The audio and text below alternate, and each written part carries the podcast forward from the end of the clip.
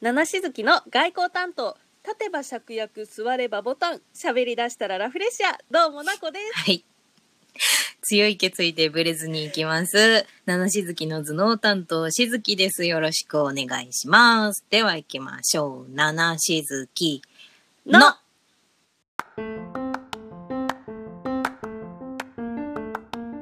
えー第2回の放送になりますえっ、と、前回あの 前回ねあの芍薬とボタンがわからないぞという話になりまして、うん。ナコの宿題調べてきたんですけれども、その芍薬が鈴木氏がなんかボタンみたいなやつって言ってたんですけど、あのなんかねパパパパわさわさわさわさってなんかこうレースいっぱいくっつけましたみたいな花が芍薬でした。なんかでなんでボタンっていう発想が出てきたかっていうと、なんかボタンかっていうそのなんか種族みたいな、やつだったから、まあ、一緒だったっていう。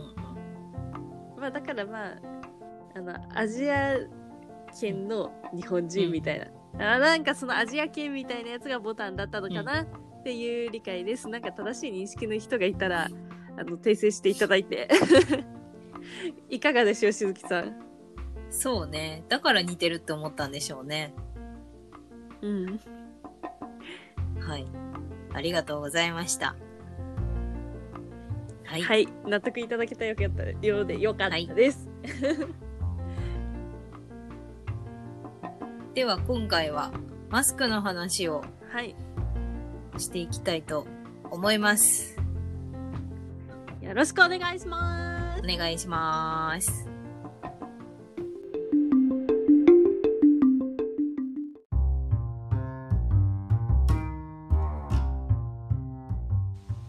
はい。というわけで、今回はマスクの話をね、していきたいと思います。はいはい。まずはですね、はい私たちのマスク事情。わーうるさ。おかしいなはい。というわけで、まあ、大したエピソードはないんですけれども、はいマスクをね、ずーっとしてるんですけど、一日中。うんまあ、私は出勤は車なので、車の中ではしてないんですけど、職場に行って、職場に置いてある職員が使うマスクをつけて、一日過ごすっていう感じなんですけれども、なるほどうん。なんかね、その職場にあるマスクも多分在庫の関係で、ちょっとずつ種類が毎回違うんですよ。うーんなんか、ちょっとずつ違うの、本当に。今使ってるのはなんか、水色のやつ。なんかガガーゼっぽいというか、水色のやつなんですけど、うんなんか、はいここ一週間ぐらいでそれが出てきて、で、一週間経って、やっと、あの、私このマスクと相性悪いなっていうのに気づいて、あほというのも、なんか、なんかやけに耳が痛くなるなと思って。うおー なんか別につけ始めた時はそうでもなかったんですけど、なんかここ2、はい3日で急に、あ、これすっごい耳痛いわと思って。なんか皆さんそういう時どうしてんですかね？なんかいい案があれば 教えてください。なんかビヨーンって最初にビヨーンってする 伸ばす？あー、なるほどね。伸ばすのもいいんですけど、うん今使ってるマスク、なんかそのマスクと紐のとこの強度が弱々なのか、紐がね、すぐ取れちゃうんですよ。あーえー、油断ならねえなと思って。うんティッシュ当てるとかね。なんか、やっぱり一日マスクをしてなきゃいけない、上でさらに耳が痛くならない対策っていうのはめちゃめちゃ難しいなと思ったので、何かいい案があれば教えてください。こちらまで。はい。じゃあ。し、ずきちまで。じゃあ、なこさん何かありますか？私は、うん。まあ普段なんだろう、うん。その通勤する時とか近所に行く時はうん。あのお母様あの送ってくれた あのなんか布マスクをつけてうん。外出して、なんかこうちょっとあ今日長時間になるかなとかなんか人混み避けられないなみたいな日は使い捨てマスクを使ううんうんうん。みたいな感じでちょっと使い分けはしてるかな。うん。なんかやっぱりなんかあのコロナうん。なる前のあの金額のマスクのイメージが抜けないから高い。うん。うん。一時期ほどではないにしろ高いから、ううんん、節約もあるしあとなんか汗かいた時布の方がうまく吸ってくれる気がするみたいな。うんうんなるほど。もやっと。しずきちは布マスクとかは使いますか？私は布マスクはそうね近所に行く時だけああやっぱ一緒だね。うんそうねこの最近のマスク事情はそんなとこかな。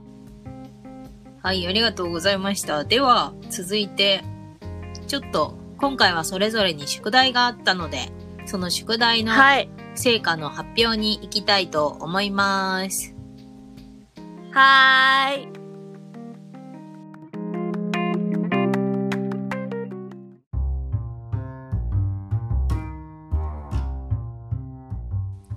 はい。というわけで、宿題はですね、それぞれはい普通のマスクと N95 について調べてくるというものでした。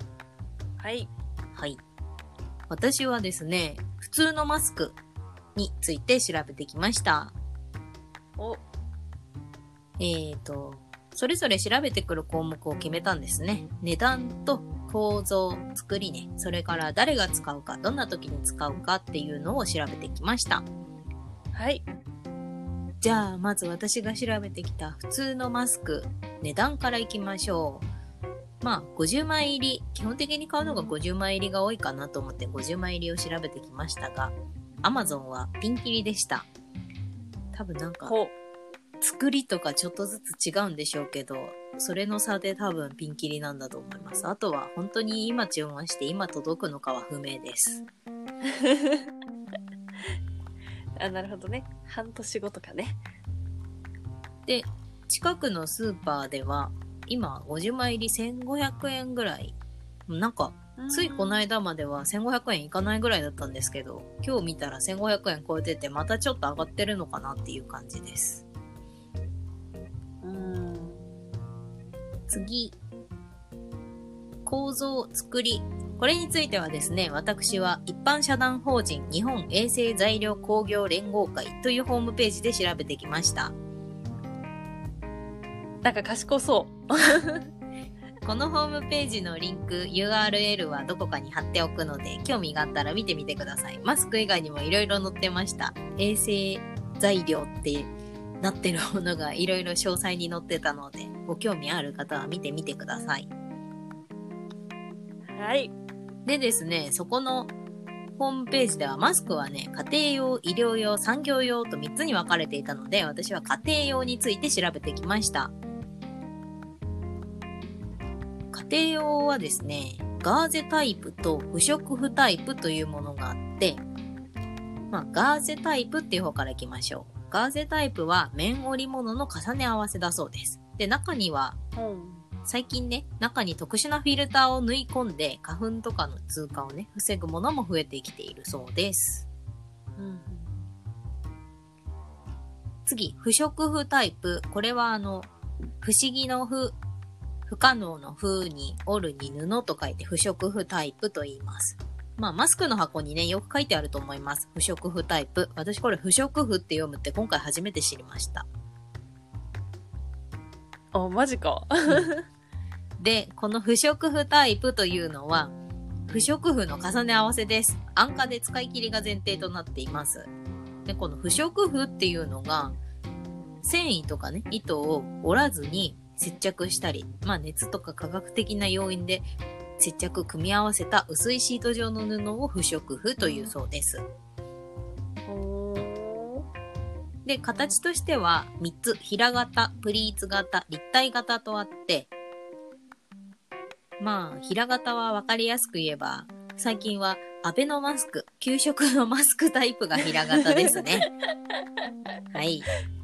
で、はい。プリーツ型っていうのが、あの、前面がプリーツになっているものですね。で、立体型っていうのが前面がつるっとしてる、こう、超立体マスクだっけ？なんかそんなのがあった気がしますけど。そういうのが立体型というそうです。立体型のはね、なんか口紅が映りにくいらしくて、女性にはいいんじゃないでしょうか。お、素晴らしい。いや、わかんない。でも、口紅、口紅が映りにくいって書いてあるってことは多分リップも映りにくいから全然男性でもいいんじゃない？口に何か塗る人には立体型がいいんじゃない？油切った唇をお持ちの方とか、うん、そうそうそうそう。天ぷら？そう、天ぷら食べた後にプリーツ型して口についちゃうの気になるなっていう方は立体型がいいかと思います。いらない想定すぎる。はい。でですね、この家庭用のマスクというのは誰がいつ使うかっていうのはですね、まあご家庭にあると思うので皆さんがよく一般的に日常的に使うマスクで風邪とか花粉対策、あとは防寒保湿のために使うことが多いそうです。うーん。まあ、一般的ですね。はい。そんな感じで以上です。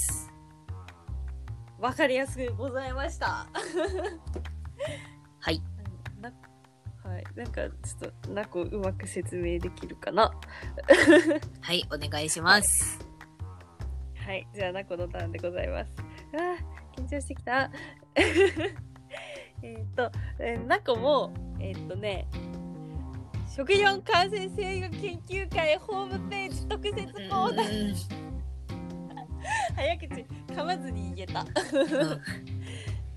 で、うん。まあなんかちょっといろんなところのなんかお医者さんとかが作ってるホームページみたいなので、まあ、うん。うん一応信頼を受けそうだなというところで、うん。あ N95 のは何ぞやかと言いますと、うん。その空気感染を予防するうん。っていううん目的みたいで、うん空気感染は、うん咳やくしゃみなどによってうん。放出された飛沫の水分が蒸発して、うん。直径5マイクロメートル以下の飛沫核となったものが飛散し、うん。病原体が空気の流れによって運ばれこれを肺に吸入することにより感染します、うん。ってことなので、うん。うん。ベクションしたものの、ん。あの水が蒸発してう残った核の部分、うんうん。これが入ってくるのを予防しますよっていうお話みたいで、うん。まあ、なんで N95 かって言うかと申しますと、うなんか N は Not Resistant to Oil 耐油性なしをし表しています。で95とは塩化ナトリウム、うん。空気力学的出力計0.3マイクロメートルの補修確率試験で95%以上補修することを意味していますっていうことみたいでまあなんか5マイクロメートル以下のなんかその小さな小さな、ね、病原が入ってくるのを予防してくれるそれが塩化ナトリウムだから塩だね。塩を90 100個あったら95個捕まえられるよっていうのがその N95 マスクっていうところみたいで、うん。まあ形としては3つ。カップ型三つ折り型くちばし型っていうのがあってカップ型はもうお椀のような、うんもうそのままカポッとつけて、うん。あの鼻のところのこの銀みたいなやつを折ってくっつける、うんで三つ折り型っていうのがちょっとギャザーになってて、うん。なんだろうな。あのよく一般的なあれの、うんうん。なんか上と下に1個ずつギザギザがあって、うん。まあ、それをちょっと広げてくっつける。でうんくちばし型っていうのが、うんなんかあの チップスター2つくっつけてドナルドダックみたいな、うん あれ的なあのくちばしうん。あと鳥のくちばしみたいな形をしてるやつ。うん。2つ折りになってるのをパカって広げてこうくっつけるみたいな。まあなんかそんな3つぐらいのやつがあるみたいですね。まあなんかとってもよくフィットするよっていうところかな。でですね、値段を調べたんですけれども、あなんかちょっと、あパチモンじゃない、なさそうだな。まあなんか随分パチモンとかなんか、えなんかいろんな言い方をして売ろうとしているところがたくさんあるみたいで、どうやれパチモンじゃなさそうだなっていうものが、うんうん。20枚入りで1万3200円。高いまあまだいたい1枚700円ぐらいあ。うんうん。めちゃくちゃ高いよねっていうので、うんまあなんかもともと使い方としては、うんあの一人のその患者さんとかに対して1枚みたいな使い方をしてたみたいなんですけれども、うんなんかこの今回のコロナのやつでねすごい物資不足みたいなことがうんう言われてたと思うんですけれどもう、ん。なんか一日中一日中使って使い回しましょうとか3日間ぐらいしか菌がねそのマスクのの素材の上で生きないからなんかこうプラスチックとか紙とかなんか3日間生きるって言われてるらしくって、うんうん。まあ、だから、まあ、5枚用意して5日分をローテーションして使いましょうとかなんかすごいいろんな指針がなんと厚生労働省から出てたことがあるみたいで、まあ、なんかちょっと気になる人は調べてもらえると物資不足深刻なんだなって。ね、マスク洗うってね前信じられなかったよねうん。そうね。やったことなかったし。はい あの以上「なこ調べ」でした はい、ありがとうございました。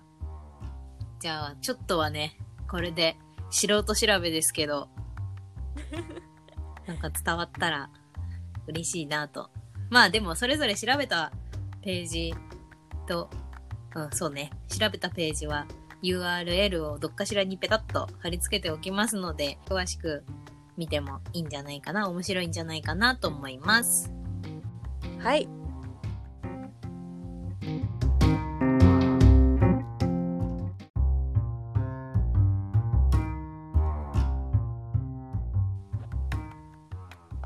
先ほどの宿題とは別にですね、今回またそれぞれちょっと面白いマスク、どんなのがあるかなって調べてきてっていうのが、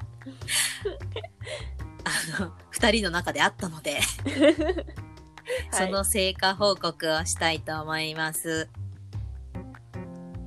まずは、私から言ってもよろしいですか？お願いしますはい。私が調べてきたのはですね、ペストマスクについて調べてきました。もうご存知ですか？ペストマスクあんあんまりわかんない どんなものですか？はい。えっ、とですね、17世紀のナポリでペストという黒死病っていうのがね、大流行したらしいんですよ。で、その、まあ、黒死病についてあは今省きますけど、はい。ペストの患者さんを見るときに使ってたマスクをペストマスクと言います。多分形を見たらね、あのわかると思うんですけど、あ、これね、見たことあるわって思うと思うんですけど、なんか随分おしゃれな形をしているので、ハロウィンとかにね、ペストマスクをつけて、なんか、街をカッ歩する人とかいると思うので、多分見ればわかると思うんですけど、はい。えーペストマスクっていうのはですね、こう長いくちばしのようなのがついたマスクで、で、目のところがゴーグルみたいになってる、そんなマスクですね。なるほど。でですね、そのくちばし、長いくちばしの部分に何が入っていたかというと、藁とかミント、ミ、ミルラ？ミルラとかいうのと、あとバラの花びら、あと小脳とかね、方向性のハーブが詰められてたんですって。ほう。ハーブ？なんでだと思います？え？え？個人の趣味。まあまあ、うん、まあ、うん、個人の趣味。なんとも言えない回答をありがとうございます。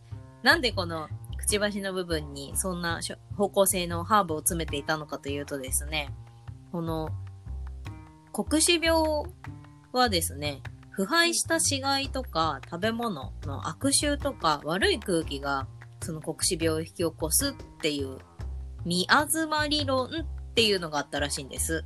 でその理論に基づいて、このマスクのくちばしのところにその方向性のハーブを入れることで、その悪臭だったり悪い空気を多少でも良くしようっていう、ね、ことで入れていたそうです。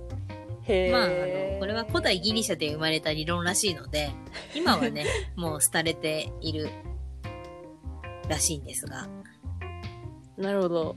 うん、まあでも確かにウイルスとかね、細菌とか目に見えないものが、あの、わからない時代っていうのはそう思っても仕方ないのかなと調べながら思いました。まあ、確かにね。今ほど発達してなかったって思うと。うんはい、そんな感じで私はベストマスクについて調べてきました。なこさんは何について調べてきましたか？はい、私はですね、もう、はい夏、暑いはい。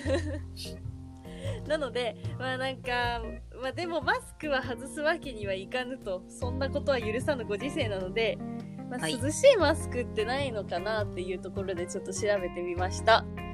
ではい。まあなんか、いろいろと素材がごとにね、こう化学繊維だとか、こうひんやり食感だとかっていうやつでいろいろあったんだけれども、私が気になったのはですね、あの、朝？朝のマスク。アベノマスクじゃなくて。ほあのリネンの 朝朝っていう素材のねマスクなんですけれども、はいはい。まあなんかね1枚2000円ぐらいして、まあ、ちょっと高いなって思ったりもするんだけどメイドインジャパンで、まあ、なんかその朝の特徴っていうところで熱伝導が早かったり、うん、まあ、通気性に富んでて衛生的だったり、うん。あとはなんかここれどっちでもいいかなって思うんだけど水に濡れると強度が60%アップ。なんかちょっとね息しづらそうなんだけれども。うまあまあそこら辺のところもいいなって思ったんだけどまあなんか、うん。私的にはこの洗い込んでいくごとにうんなんかだんだん柔らかくなっていってフィットする感じ、うん。みたいなのがあるらしくってなんかそこがちょっとねあの使い込むほど良くなるみたいな。ちょっとね育成マスクみたいな面白さがあるかなって。うーん、すごいね。ね、でもねなんかちょっとホームページその説明の書き方がちょっともうちょっとなんかなかったのかなって思っちゃうのがあの、水洗いによりコシがなくなり柔らかくなって肌にな肌になじむ噛んじゃったよ コシがなくなってしまった、ね、コシわかるんだけどねうん、そうね。なんかもうちょっと、そう表現とかあるんじゃないかなって思っちゃうあ思っちゃったはい。ありがとうございました。ありがとうございました